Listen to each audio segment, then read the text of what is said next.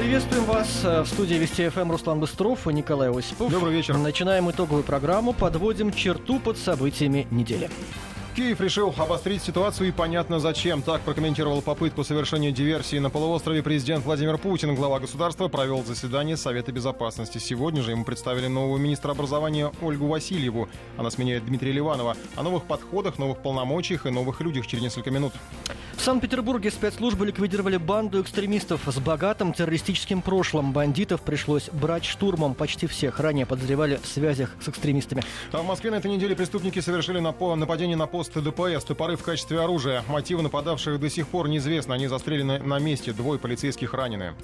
Из Крыма пришли новые подробности диверсионной атаки. Задержанные подтверждают свои прежние показания. Они выполняли задания украинских спецслужб. В Киеве, впрочем, продолжают все отрицать. Ну и в конце недели обсуждаем исторические события события. Сегодня 25 лет ГКЧП. 19 августа в стране появилась новая власть, а люди вышли на улицы. О потерях и приобретениях того времени вспоминаем и обсуждаем эту тему вместе с вами. Итак, Совет Безопасности в Крыму. Президент провел заседание. Место выбрано не случайно, ведь именно полуостров был выбран украинскими боевиками в качестве цели для атак. Попытка совершения терактов и стала главной темой Совбеза. Решили обострить ситуацию и понятно зачем. Так охарактеризовал действия Киева российский президент. Сейчас уже ни у кого нет сомнений в причастности украинских властей к подготовке диверсии. О доказательствах мы поговорим позже. Сейчас же фрагмент выступления Владимира Путина.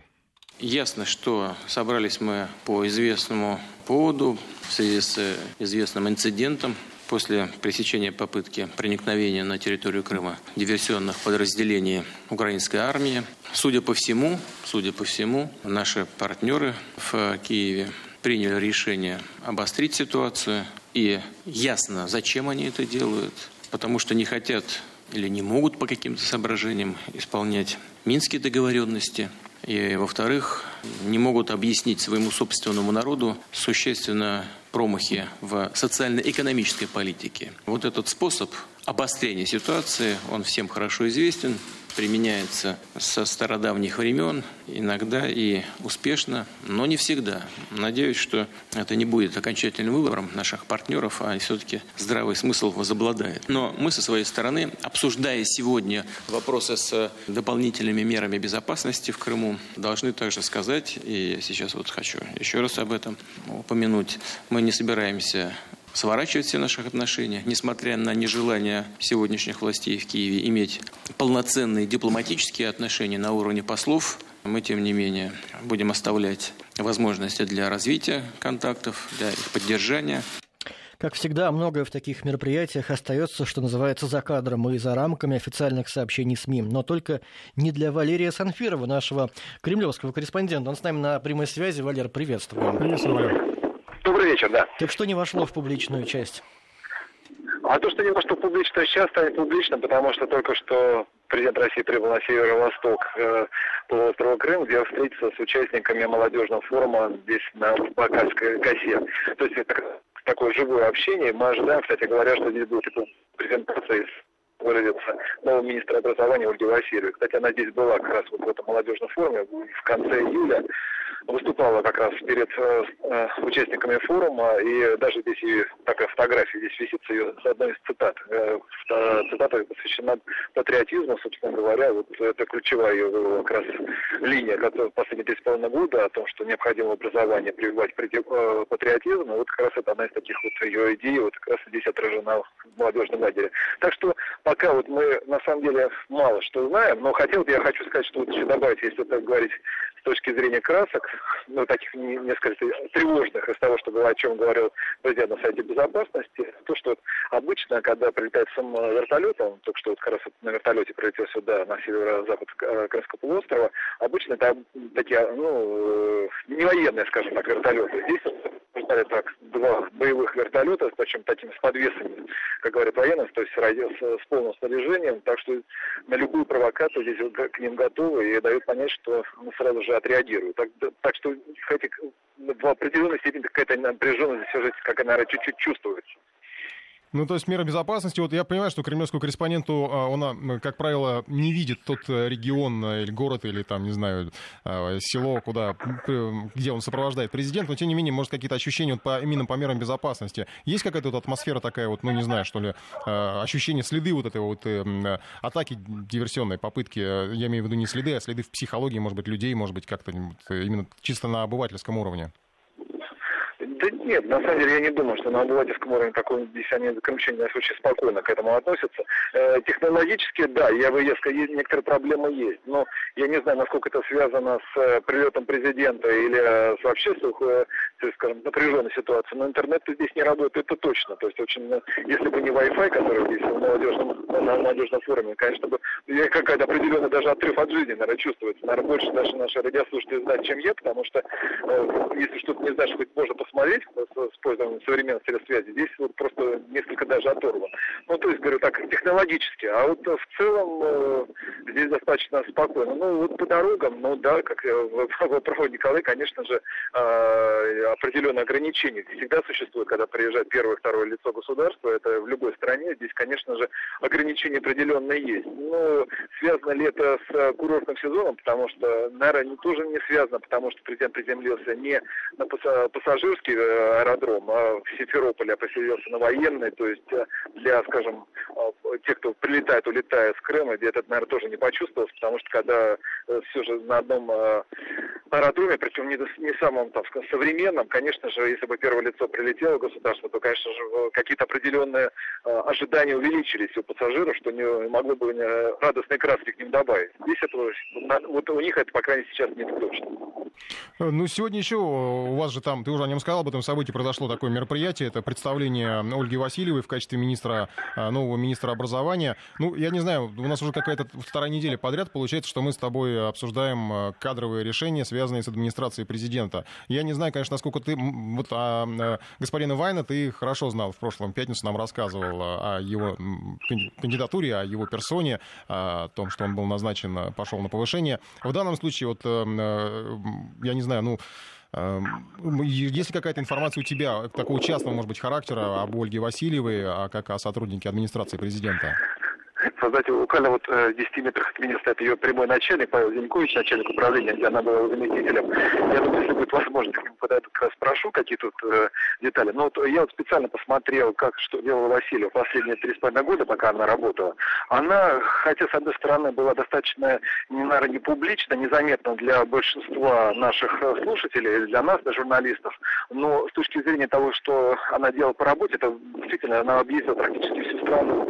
И э, та идея, как я уже сказал э, в начале включения, о том, что она везде говорила о необходимости повышения патриотизма, она везде об этом говорила как раз. То есть вот э, то, что необходимо использовать опыт, который был и в Великой Отечественной войне, использовать американский опыт. Она, кстати, да, очень часто об этом говорила, о том, что необходимо смотреть, как американцы прививают патриотизм чуть ли не ну, с, даже по нашему, наверное, если вот э, тоже необходимо это, э, как она считала, перенести на Россию. То есть об этом. Вот э, много было, э, она говорила здесь об этом на лекции, которые есть на, на, на молодежном форуме.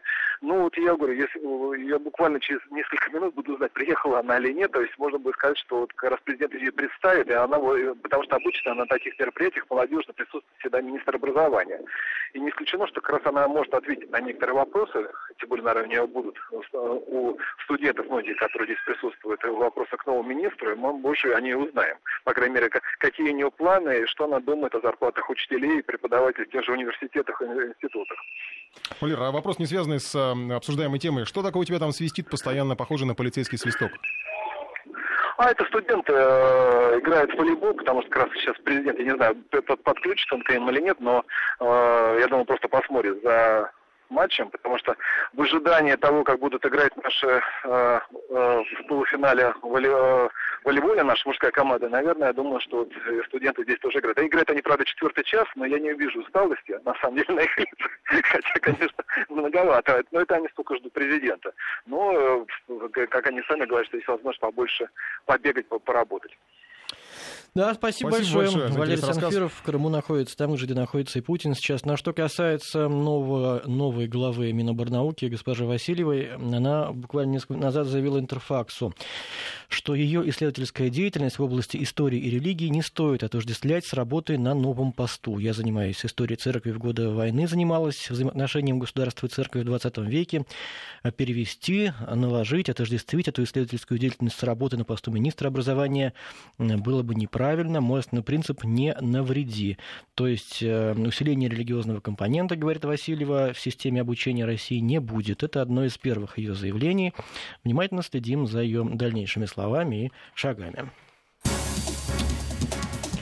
Возвращаемся к теме Крыма. На этой неделе задержанные на полуострове диверсанты дали новые показания по делу о попытке прорыва через границу. Евгений Панов подтвердил причастность украинских спецслужб к организации атак. Задержанный рассказал об этом сразу после провала диверсионной операции. В Киеве попытались опровергнуть его слова, но Панов повторил сказанное ранее. По его словам, диверсантов курировала военная разведка Украины. Все инструкции боевые группы получали из Киева. В состав групп входили кадровые украинские офицеры.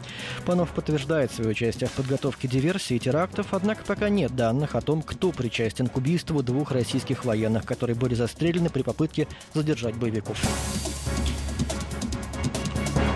Ну, Евгений Панов пока выглядит главным источником информации для следователей. Уже опубликовано несколько записей его допросов. Э, сейчас мы поставим последние, проведенные на этой неделе. В качестве объекта диверсии было определены огромная переправа, нефтебаза Феодосии, э, объекты города Жанкой, вертолетный пол, и химический завод «Титан». После выполненной задачи мы вернулись на территорию Крыма. Расскажите об обстоятельствах э, вашей второй поездки в Крым в августе 2016 года. 5 числа Сандов Алексей позвонил мне и сказал, что нужно будет также выдвинуться в населенный пункт Каланчак и, возможно, еще раз съездить в Республику Крым. Для этого я 6 числа выехал из своего города. По пути забрал в городе Мелитополь, забрал Дмитренко Олега. Также забрал по пути в городе Геническ Сандула, где он отдыхал. При, прибыли в город э, через Каланчак, в населенный пункт Харлы, где нас встретил человек по имени Дмитрий, который забрал э, Алексея Сандула и Дмитренко Олега к себе э, в джип, и они уехали. Мне сказал оставаться и ждать дальнейших указаний. А куда они выехали? Э, они выехали в вероятном направлении, это полузаброшенная база отдыха. Э, через сколько вам перезвонили? Через пару часов позвонил Дмитрий и сказал мне э, заехать в город Армянск. С какой целью? Цель была не обозначена. Цель была заехать в город Армянск и быть на связи. Быть на связи? Да. Каковы обстоятельства выполнения вами задания Главного управления разведки Министерства обороны Украины? Мне известно, что э, группа двумя частями 6-7 числа в составе двух и трех человек с помощью плавсредств были переброшены на территорию Республики Крым в район села Рисовое. Мне была поставлена задача прибыть в город Армянск для эвакуации части группы после выполнения задачи, где я был задержан сотрудниками ФСБ России. Какие еще действия были предприняты вашей группой, кроме поездки вашей в Крым? Э, по указанию Кириллова был заложен тайник в районе города Армянск. Также приобретены пять комплектов формы, военной формы образца формы российской армии. Что находилось в тайниках? А в тайниках находилось оружие и взрывчатка. Я участие в закладке не принимал, потому как это были не мои задачи. Какова роль Главного управления разведки Министерства обороны Украины в данной операции? Э, насколько мне известно, данная операция была спланирована главным управлением разведки Украины. Министерства обороны Украины. И с помощью кадровых и агентурных сотрудников, которые образовались ранее. Исходя из данных, которые озвучивают источники в группе Евгения Панова, входили пять человек. Двое из них были застрелены при задержании, трое схвачены. Бойцы ФСБ обнаружили диверсантов ночью, когда прочувствовали приграничную местность. Спецслужбы знали о возможной попытке прорыва боевиков. В ответ на требование остановиться преступники открыли огонь и смертельно ранили командира подразделения. Еще один военнослужащий был убит следующей ночью на другом участке границы, где ее пыталась пересечь вторая группа диверсантов. В этом случае подозреваемым удалось скрыться. Российские десантники, которые не смогли открыть огонь на поражение, опасаясь, э, не смогли открыть огонь на поражение, опасаясь, что пострадают мирные граждане. Рядом располагались садовые участки и дачные дома огородников, и боевики фактически использовали их как прикрытие.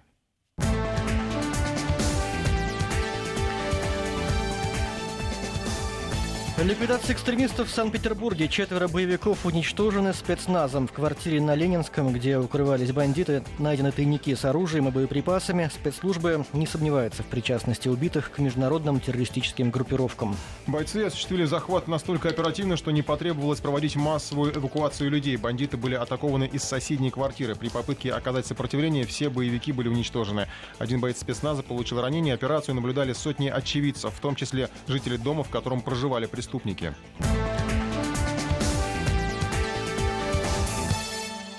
Слышал примеры полчаса назад, только мощные взрывы. Сперва два, три, а потом серию отдельных хлопков, похожих на выстрелы. Мой дом находится напротив, как раз с десятого этажа. Я имел возможность все это слышать и потом наблюдать, как произошло оцепление. Довольно грамотно сработали здесь сотрудники. Все оцепили, посторонних не пускали. Мы собрались идти гулять с собакой, такой страшный взрыв. Это что-то, нечто невероятное что-то. Потом последовали еще два хлопка, но не таких громких. Мы так это, без всякой мысли, вышли на улицу, а тут уже оцепление. Ну, сначала было четыре громких хлопка, после этого периодически выстрелы, потом снова хлопки и выстрелы. Как бы на той стороне дома балкон вот вылетел в окна. Видел хорошие два хлопка таких взрыва. С той стороны вылетело все оттуда квартира на десятом этаже. Потом смотрю, там стульями закрывают, ну, окна. Люди в белых халатах, ну, в форме ходят. В общем, опять мы приходим к тому, что э, боевики, экстремисты, преступники, да кто угодно скрываются на съемных квартирах под боком у нас с вами. Поэтому мы хотим спросить у наших радиослушателей, вот последние случаи, много таких было, когда вот мы сообщали, что то там, то там преступники на съемных квартирах скрывались. Вы э, после этих случаев стали внимательнее относиться к своим соседям? Узнали ли вы, наконец, э, кто с вами рядом живет? Познакомились ли вы с жильцами? И если вы сдаете квартиру, как проверяете тех, кому вы это сдаете эту квартиру свою? Ну, потому что в данном случае сам э, арендодатель, когда Э, к нему пришла полиция, он скажет, ну да, я с ними встретился, причем даже вот эти вот э, товарищи, которые э, снимали, они спросили, не является ли у него проблемой, что они э, не русской национальности. Он сказал, что нет, сдал квартиру и больше там не появлялся, вообще ничего не видел. В общем, пожалуйста, знаете ли вы ваших соседей? Может быть, последние события все-таки натолкнули вас на этот шаг, чтобы узнать их. 5533 в начале слова «Вести» — это наш смс-портал, а WhatsApp плюс 7 903 170 63 63. Пожалуйста, напишите нам несколько сообщений, мы с удовольствием ознакомимся с ними. Ну, а тем временем в прессу уже попали имена боевиков э, питерских. Это Залим э, Шибзухов, Астемир Ширие, Вячеслав Ныров, Аслан Кураш, Кура, Курашинов. Впрочем, данные об их личностях неофициальные пока не уточняются. По информации спецслужб, это боевики с богатым террористическим прошлым, неоднократно были замечены в связях с экстремистами. В Петербурге они снимали жилье, владелец квартиры никакого интереса, как можно сказать, к жильцам не проявлял, никаких подозрений окружающих в их адрес не возникло. Ну и сегодня же в прессу попали сведения об одном из предполагаемых бандитов. Якобы его еще в 2007-м задерживали по подозрению в связях с экстремистами, но в итоге отпустили. Суд присяжных оправдал преступника, и он даже смог получить компенсацию от государства 2,5 миллиона рублей. Спецслужбы пока, правда, не подтверждают эту информацию, поскольку еще не уточнена окончательная личности э, боевиков. Ну, в Москве также проверяют данные по экстремистам. Это связано с другими событиями уже на Щелковском шоссе. Об этом речь идет. Там двое бандитов напали на пост ДПС, вооруженные топорами. Преступники ранили двоих полицейских, третий сумел дать им отпор, застрелил на месте одного из нападавших, второй пытался убежать и был смертельно ранен в лесополосе. Бандиты несколько часов выслеживали полицейских. В тот же день они купили на рынке топоры, чтобы осуществить нападение. При них были найдены паспорта, по которым полиция установила личности преступников. И выяснилось, что их родные не знали о поездке молодых людей в Москву. Вот ты говоришь, э, знаем, знаем ли мы своих соседей. Тут даже родные иногда не знают э, о том, что делают их близкие. И за несколько дней до нападения они сказали своим родственникам, что едут на море, а мотивы преступлений до сих пор неизвестны. Следователи сейчас проверяют связи бандитов с экстремистами. Ну, здесь вряд ли я бы стал упрекать родителей этих экстремистов, ну, что взрослые люди поехали куда-то, не сказали. Как Вообще все традиционно происходит, проверить. это такой же шаблон, потому что э, берут каких-то вот таких вот э, отмороженных товарищей, а потом, когда спрашивают их э, родственников, они говорят, что да что вы, что вы, он спортом занимается, он там ну, в школе может хорошо быть, действительно он так говорил. Ну, мы что, все, все говорим своим родителям, куда пошли и что делаем? Нет, ну понятно, что он не с детства, наверное, бегал с топором а, вокруг постов ДПС, правильно же? Ну, как-то все равно, не знаю, Вот здесь, нет, что касается родителей, тут э, трудно, мне кажется, в чем-то обвинять, что не проконтролировали. А вот мы с вами как раз можем знать, узнать, по крайней мере, кто является нашим соседом, чем эти люди занимаются. Мало ли что, мало ли что, неспокойная такая жизнь. Вот увидите, сейчас э, везде всякие нехорошие вещи происходят, не только в России. Так вы озаботились этим вопросом? Познакомились ли со своими соседями или по-прежнему живете, не зная, кто живет рядом с вами, и хорошо вам от этого? 232-1559, телефон, 5533, наш смс-портал, начале слова «Вести» пишите. Ну и WhatsApp у нас есть, плюс 7 903 170 63 63. Я должен признаться, что, к сожалению, не всех своих соседей я тоже не знаю. Всех. Нет, ну, я знаю в лицо, но не всех знаю, как зовут. В лицо знаю, ну, у нас как-то так э, совсем не подозрительные соседи, хотя какой-то, на какой-то короткий срок, кстати, у нас появлялась съемная, съемная семья э, рядом в квартире, но потом они куда-то исчезли. Если честно говоря, я думаю, что вообще не знаю сейчас, живет ли там кто-либо. Ну, вообще познакомиться не так-то просто, на мой взгляд, с соседями, потому что не очень охотно здороваются люди, даже когда встречаются в подъезде, в лифте. На звонок, кажется, есть. Вот Сергей, давайте послушаем. Сергей, здравствуйте. Алло, здравствуйте. Здравствуйте. Мне даже вот сейчас вот депутаты возбудились перед выборами. Я просто как в прошлом профессионал занимался этим профессионально, то есть борьбой с антитеррором. Нужно закон ввести, чтобы люди ответственность несли за то, кому сдают квартиры. То есть закон прописать, чтобы налоги платили, и бюджет пополняться. Ну, я думаю, такой народ- закон есть, конечно же, и налоги И на обязаны руках- платить все, просто никто этого не делает. паспорта, кто живет, и участковому данные, понимаете, а то у нас то мешки хранятся какие-то, то в подвалы чем-то забиты. Ну, вы лично знаете что. своих соседей? Не, ну я в частном секторе живу, я знаю всех своих соседей, абсолютно. А те, кого не знаю, я там информацию подкидываю участковому, где ж полицейский, Ну, это, непонятно конечно, кто. спецслужбы. И да. второй, Мгм. э, второй момент. Вот много-много-много лет нам навязывалось, что стукачество это плохо. А это не стукачество, это информирование, понимаете? Э, Все все видят. И кто-то что-то должен сообщать. И участковые должны свою задницу отрывать и на эти Сергей, а интересно, как реагировать. реагируют участковые? Действительно прислушиваются к вашим Нет, э, нет, советам? Вы э, участковые идут делать свои дела, квартиры себе делать, знания, своими делами заниматься. То есть из них практически никто не работает по, по этим По частным. По, по направлениям. Иногда такие вещи они творят, вам рассказать вы просто не поверите. Вот я сейчас в строительстве, вот, э, под Можайском объект строили, к нам нагрянула проверка милиции. Я насчитал 14 участковых. Представляете? То есть вместо того, чтобы заниматься своими делами, они едут куда-то за город, и участковые там таджиков ловят, еще что-то делают, какие-то облавы ставят. Участковые из Можайска и строительный объект, который, фиг знайди, какое отношение Понятно. к этому имеет? Спасибо большое. Понятно. Ну и как ну, бы, кстати, не смысл а обращаться к таким мигрантов, по-моему, это тоже как раз один из способов э, выявить потенциальных, может быть, и террористов. Нет? сейчас еще успеем послушать. Здравствуйте, Елена. Добрый вечер. Знаете своих соседей? Нет, я их не знаю, хотя я живу с первого дня, как э, этот дом сдали. Это сколько лет Это уже? уже 43 года. Ну, как, как же Как так? так получилось? За 43 года вы ни разу не встретились с ними? А дело в том, что у нас многие уехали, умерли, и многие сдают. И мы не раз обращались э, к участковому, он нам не дает информацию, кто в данный момент прописан. Говорит, это должен делать или старший по подъезду, или по дому. Нет, ну хорошо, даже вот те, кто снимают, встречаются вам в подъезде. Вы бы сказали, Вы здороваетесь здравствуйте, как вас зовут, что вы здесь делаете, давайте познакомимся. Они даже здравствуйте не говорят, они опускают голову и проходят. Очень многие рано утром уходят. Мгм. И очень многие приходят, приезжают очень поздно, Ну, 12 час. Вас пугает ночи. такая ситуация или за 43 года вы Очень, при- привыкли? очень. Раньше мы знали всех соседей. Те, кто остался, наши старые соседи, мы очень хорошо друг друга знаем. А те, кто новые, у нас девятиэтажный дом, мы в своем подъезде из 36 квартир, я только знаю всех тех, кто вот, э, въехал вместе с нами и после нас. Ну, желаем вам поскорее познакомиться. Спасибо вам за ваш рассказ. Я не знаю, вот у меня тетя живет, там четыре квартиры на этаже. Дагестан, Татарстан, Азербайджан и тетя моя русская. Все друг друга прекрасно знают, все друг другу постоянно в гости ходят. И никак- никаких проблем в коммуникации нет. То есть такой СССР в рамках одной Да. лестничной клетки. Вот об СССР мы поговорим, о его распаде, КЧП сразу после новостей.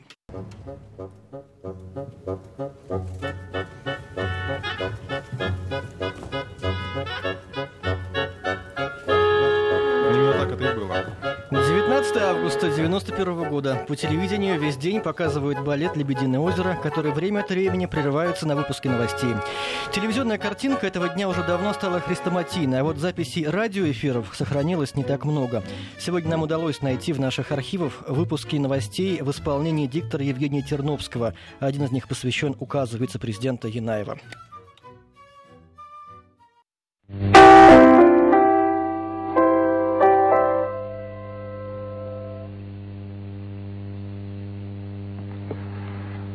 Указ вице-президента СССР. В связи с невозможностью по состоянию здоровья исполнения Горбачевым Михаилом Сергеевичем своих обязанностей президента СССР на основании статьи 127.7 Конституции СССР вступил в исполнение обязанностей президента СССР с 19 августа 1991 года. Вице-президент СССР Янаев.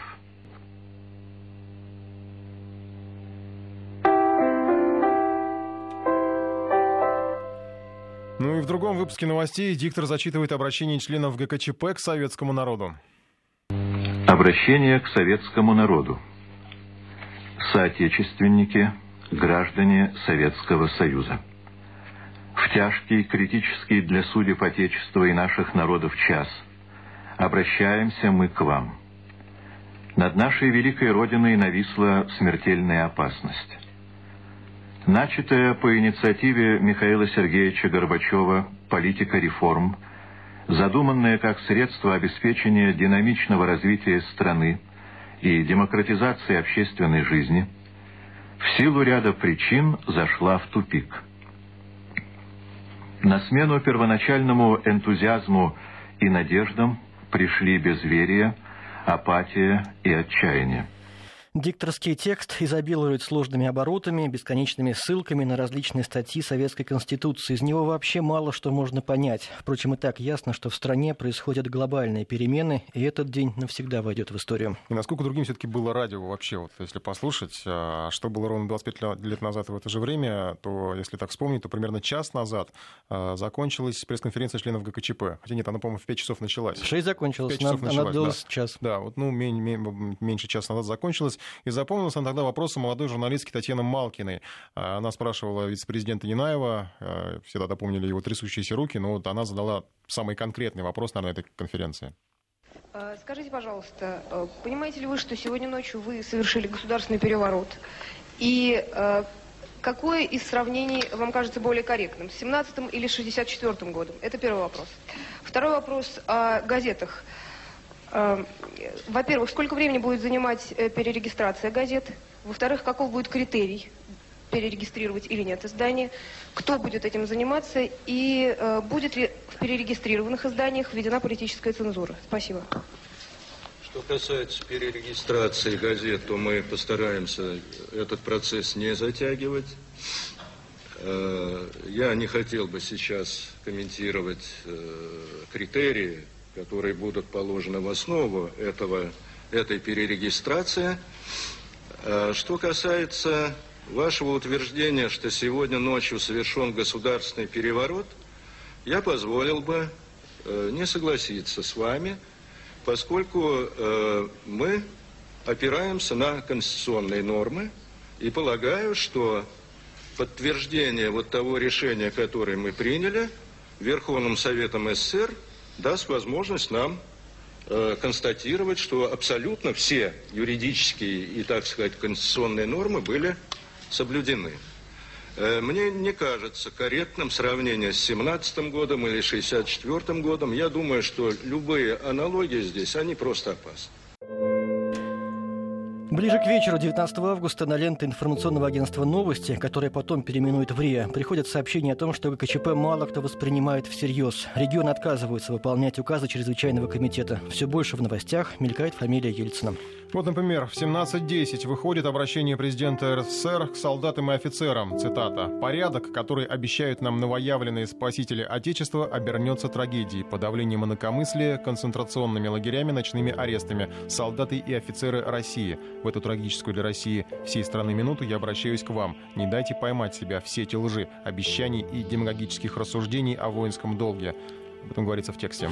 17.40 Борис Ельцин обращается к патриарху. Произошло вопиющее беззаконие. Группа высокопоставленных коррумпированных портократов совершила антиконституционный государственный переворот, сказано в нем.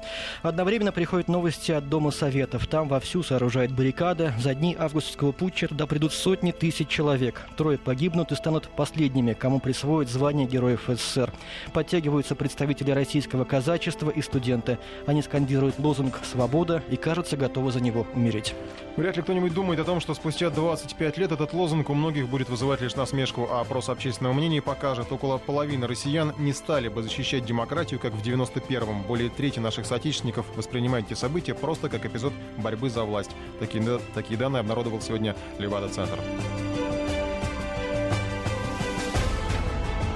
Ну и сейчас на студии один из очевидцев тех событий, историк наш Андрей Светенко. Ну, в каком смысле мы все очевидцы, но он непосредственно а он, да. вот, э, территориально и географически был... Андрей, что вы делали в ночь на 20 августа а, 91 ну, года? В ночь я вот был значит, в числе защитников Белого дома, как раз вот то, что ты сказал, там сооружал баррикады, правда, и очень ленивый человек, честно говоря, мой вклад был минимален. Ну, тем более было понятно, что собирать там какие-то кучу мусора, из них что-то такое городить, это все, так сказать, ну, чисто символическая акция, да, это, в общем-то, ребята, конечно, ну, об, об, обозначали свое участие. В этом смысле, конечно же, наличие вот улицы как фактора в решении событий, значит, улицы, вот, подчеркиваю, не, не та, которая думает, вот кого бы, так сказать, или по отчаянию самому бы к власти, да, добраться, а просто я, например, ощущал себя ну, просто участником да, действительно переломных исторических событий. Я прекрасно помню этот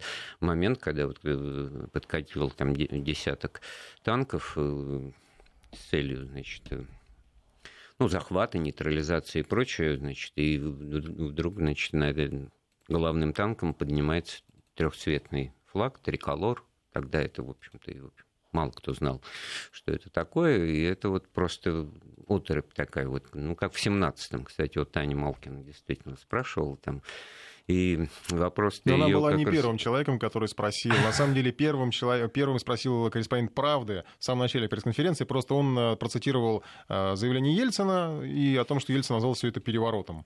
И я, спросил я отношения хочу сказать, что я тогда э, совершенно не был журналистом, абсолютно. Я был преподавателем историко-архивного института, так же, как и мой коллега и друг Сереж Пашков, который сейчас в нашем там, ближневосточном бюро. Это мы потом уже подтянулись, что называется, сюда. Вот. А в тот день он мне позвонил, значит, и сказал, что давай подтягивайся, значит, кафедра вся уже вышла.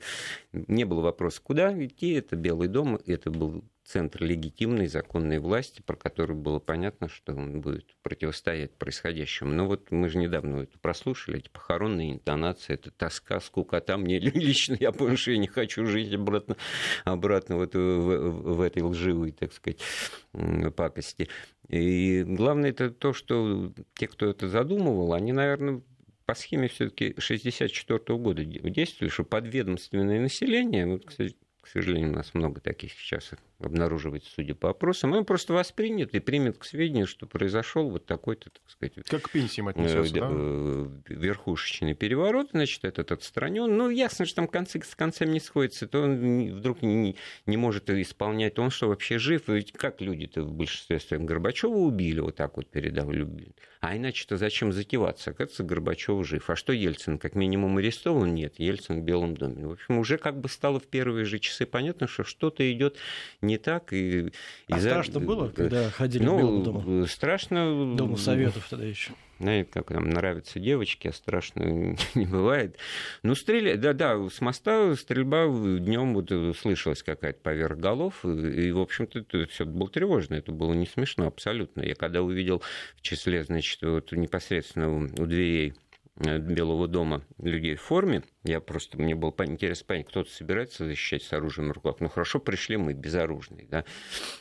заведомо. Потом, значит, э, и когда я увидел милиционеров таких, значит, как у средневековых рыцарей в защитных масках металлических на лице, может быть, их там и всего-то было несколько десятков человек. Но, в общем-то, я понял, что здесь э, классическое противостояние, как минимум двоевластия. Да, там, ну, казаков, анархистов, молодежи, там, вот, отслуживших в армии. Потом, кстати говоря, вот этот момент, что там от 25 вот до 40 мужиков было много, которые все в армии отслужили, нам помогал общаться вот с этими танкистами, десантниками, которые для нас все были салагами, и мы их не боялись. Ну, один из погибших тоже служил в Афганистане. Да, я к тому времени тоже уже давно как отслужил в тех же воздушно-десантных войсках. А им просто очень интересно, мы их спрашивали, о чем вам говорили-то, на что вас подписывали. Они отвечали, нам объявили, что в Москве беспорядки, студенты отказываются идти служить в армию, начинают громить витрины магазинов, и начинают вот хаос беспорядок. То есть вранье.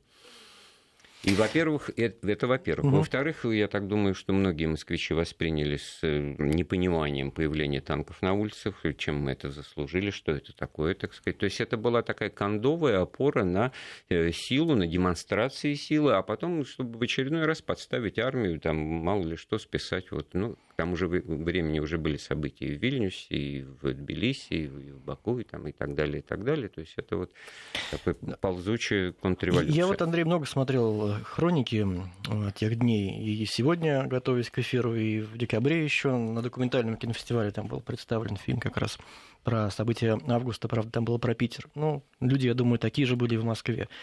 И обращает на себя внимание тот факт, что люди совершенно разные. Видно, что и интеллигенция, и простые рабочие, но всех объединяет то, как мне показалось, что у них нет никакой агрессии во взгляде, в словах. Есть какое-то спокойствие, уверенность, и нет да, злости я, Да, нет, уверенности, мне кажется, не было. Уверенности вот не было. Я вспоминаю, мы вот уже ближе под утро как-то, ну, так сказать, вот ходили, ходили, там посты проверяли я с Юшенковым, там, в частности, ну, подмазался, он в форме был подполковник, ходил по, по периметру. А потом с каким-то таким симпатичным, э, ну, моего возраста тоже человеком, судя по прическе, значит, военным, он говорит, да, я прапорщик, вот, и, и и вот мы, в общем-то, совершенно как бы разных должны были быть. Хотя нет, почему? Вот он тоже пришел, очень переживал, что у него будут проблемы со службой, но все-таки вот какой-то моральный выбор он сделал, и, и, и число защитников Белого дома был так же, как и действительно разные люди с разной степенью активности, с разной степенью, так сказать, э, там, желания себя проявить или нет. Ну, кто-то сразу начал списки составлять, там какие-то начальникам десятка, сотни и прочее. В этом смысле, конечно, я хочу сказать, что фактор улицы, он сильно поддерживал вот, позиции российской власти, но и обратная, так сказать, зависимость здесь была. В особенности времени не было мобильных телефонов, не было никаких этих девайсов. Вот мы, как участники этих событий, непосредственно, я вот про эту пресс-конференцию не, ничего не знал, по рассказам уже к вечеру люди подходили, начинали говорить. А вот то, что на асфальте я прочел еще днем, когда шел к Белому дому, не хотим жить я иначе. Это первое родилось. А потом там много смешных. Забил снаряд я в тушку пуга, но потом перестали. Все-таки человек драматически, трагически окончил жизнь. То есть это было не смешно. Судьба Пуга, судьба Хромеева. Это в этом смысле нельзя говорить, что это все это был какой-то э, театр, как да. некоторым кажется. Да. Спасибо, Андрей, за ваши воспоминания. Мы хотим сейчас к слушателям нашим обратиться. Ну, во-первых, конечно, что вы помните из тех дней, а во-вторых, э, от э, этих событий августовского путча вы больше приобрели или потеряли? Что вы думаете об этом с высоты прожитых 25 лет? 232-1559, наш телефон, 5533 смс-портал, вначале пишите слово «Вести». И э, WhatsApp у нас плюс 7 903 107 63 63.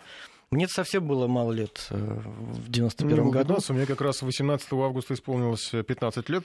Uh-huh. И мне не очень было до всей этой политики, естественно, в таком возрасте. Но я помню, как у меня мама возвращалась с работы, она была довольно испугана.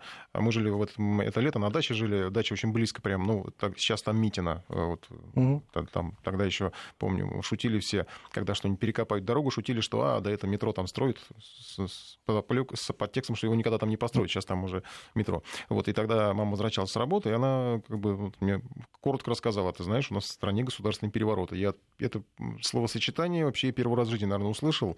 А, и, естественно, даже Это не при том, что поддерж... база поддержки Горбачева была, в общем, ну, такая минимальная, я бы сказал, да, и защищать-то выходили не, не его, и, в общем-то, было понятно, что здесь о более крупных вещах идет речь.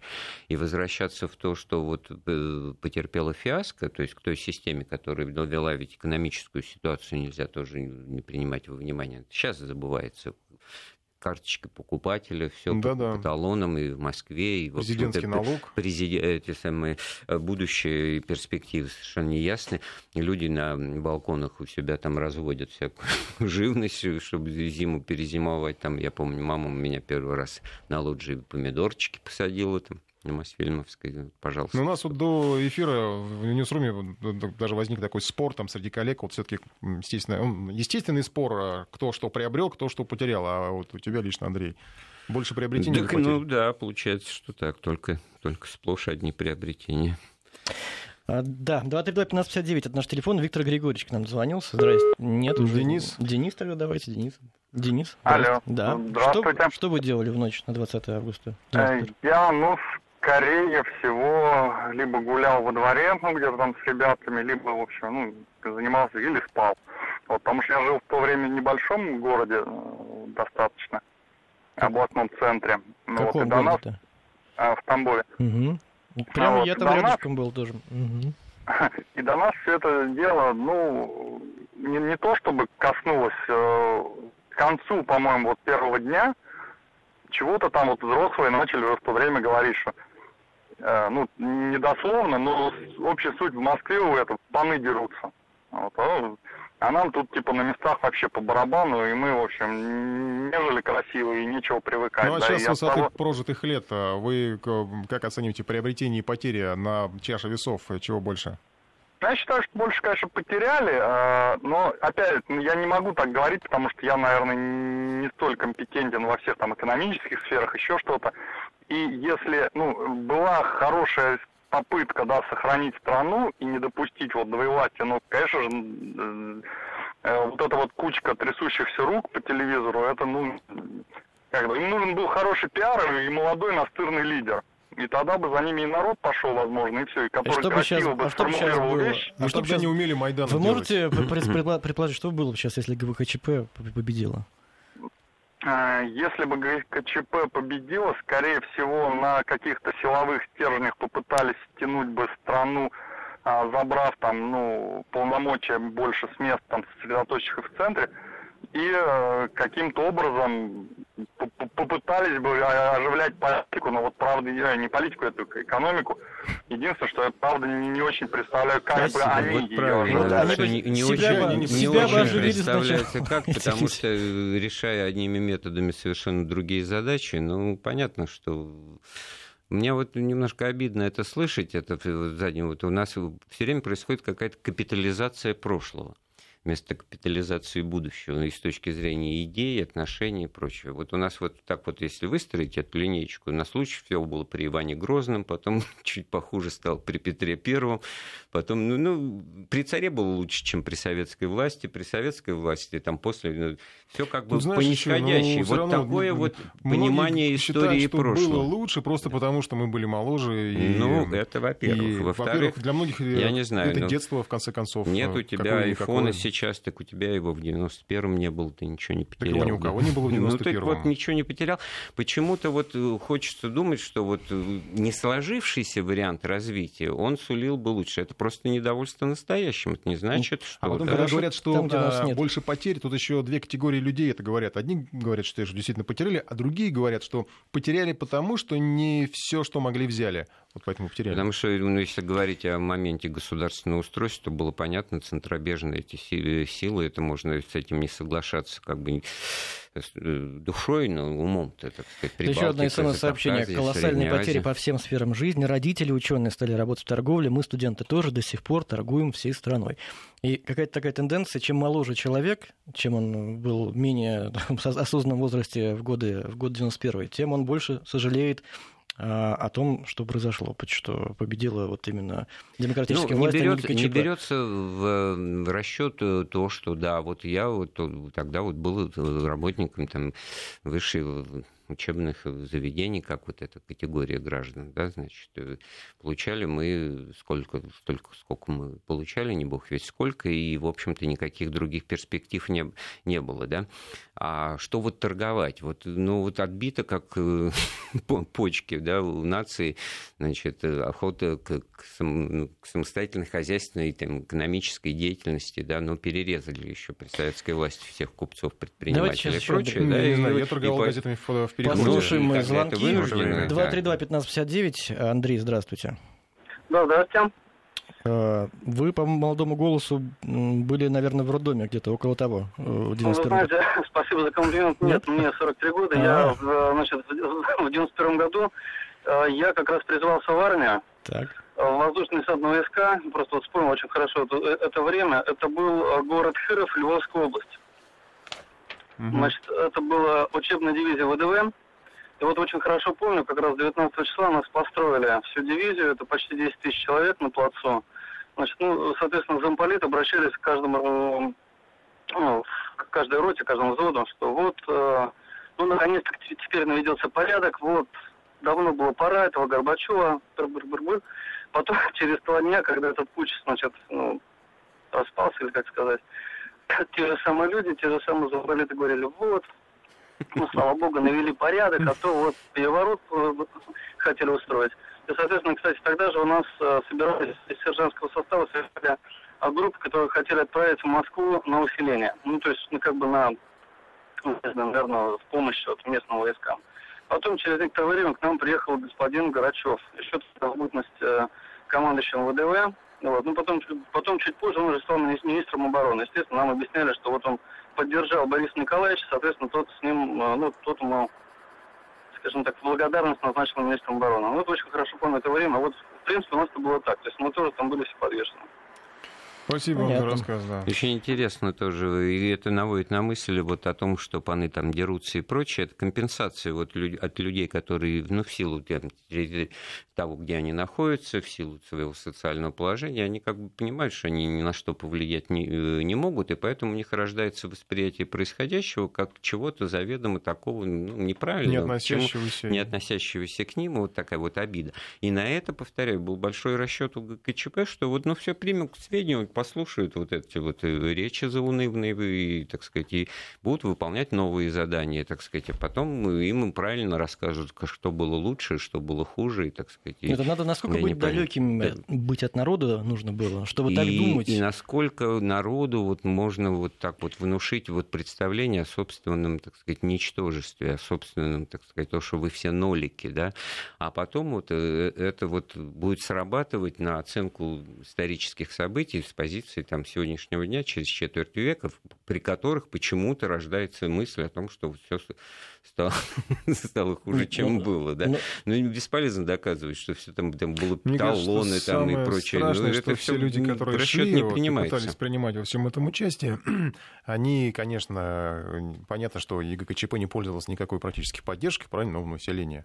А, а могла бы, могла, а могла бы, бы пользоваться, если бы действительно вот кто-то Но люди сказал... не знали, насколько, что может быть еще хуже, потому что потом стало еще хуже, объективно. Если грамотно, так сказать, было бы выстроено с, с опорой на Э, административный ресурс с контрдемонстрациями, митингами и прочими, потому что вот мы когда стояли, Если бы они применили силу, Белый вот дом. не испугались применить бы силу, стрелять по людям, тогда да, да кстати это говоря, было вот бы успех. Я, я вот таких Конечно. людей явно, так сказать, изучавших обстановку, рекогносцировку делавших вот вечером, ну, ну, было видно просто по некоторым людям, что они, ну, как разведчики, да, вот эти спецназовцы и прочие спецслужбы ходят и смотрят. И все это было понятно, что мы его не, не защитим, нас можно смять, разорвать и прочее. И весь вопрос в том, кто возьмет на себя ответственность за пролитую кровь, которой было бы немало тогда действительно. И вот это вот очень это единственное был И это очень показательно, что вот тогда другое, возобладало да? то, что не надо этой гражданской войны. Вот то, что сейчас спустя 25 лет, говорят, вот жалко не победил. Да, вот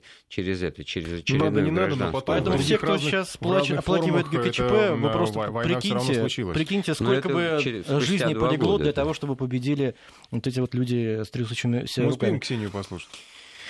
Ну, попробуем, Ксения. Здрасте. Здравствуйте. Здравствуйте. Э, когда в 91 году, 19 августа, я была в лагере Зеркальный в Ленинградской области. Мне было 12 лет. Я хорошо помню, что была паника у нас, и даже были слухи, что нас будут эвакуировать в Финляндию. Ну, понятно, дети ничего не понимали.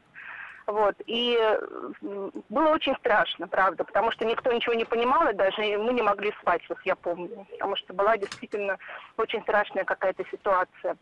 Вот. А относительно того, было лучше тогда или лучше сейчас, я вот помню свои ощущения в 11 классе, в 96 году. Потому что я была в ужасе, я не понимала, что мне делать дальше. Э, денег не было, было очень голодно.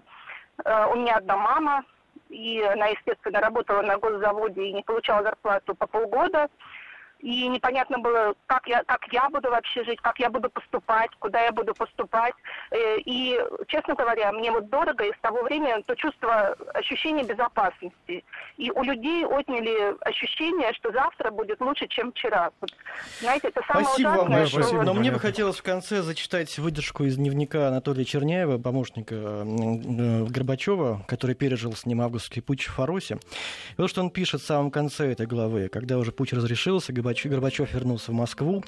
Многие из журнала обошла фотография. Ира, дочь Горбачева, спускается по трапу во Внуково, несет завет, завернутую в одеяло дочку. Прошли мимо толпы, окружившей президента. Там, заметил, были и те, кто искренне рад, и те, кто, наверное, чувствовал, что для них лично лучше было бы по-другому. Иришка пронесла дочку в машину, возле которой я оказался в стороне от сгрудившихся вокруг МС людей, бросилась на сиденье, и все ее затрясло в рыданиях. Я наклонился, пытался что-то говорить. Муж ее рядом обнимал, обнимал, гладил, стараясь успокоить, безуспешно. Эта финальная для меня на аэродроме сцена останется символом трагедии, которая произошла не только там, на даче в Крыму, а со всей страной. Ирина – молодая русская женщина, которая перед лицом беды, вся энергия, собранность, решимость и готовность ко всему здесь, когда это кончилось, взорвалась слезами отчаяния и радости. Разрядка. Но потом все равно ведь наступают будни, и надо делать дело. Увы, оно пошло не так, как тогда можно было рассчитывать. Ну вот на этом мы прощаемся с вами. Спасибо, да, что спасибо, провели что этот э, пятничный вечер. Лишь в конце скажем, что российские синхронистки выиграли золото в соревнованиях групп. Ищенко и Ромашина стали пятикратными олимпийскими чемпионами. Ну и оставляем вас с мыслями э, по поводу того, что мы с вами э, сейчас обсуждали. Спасибо.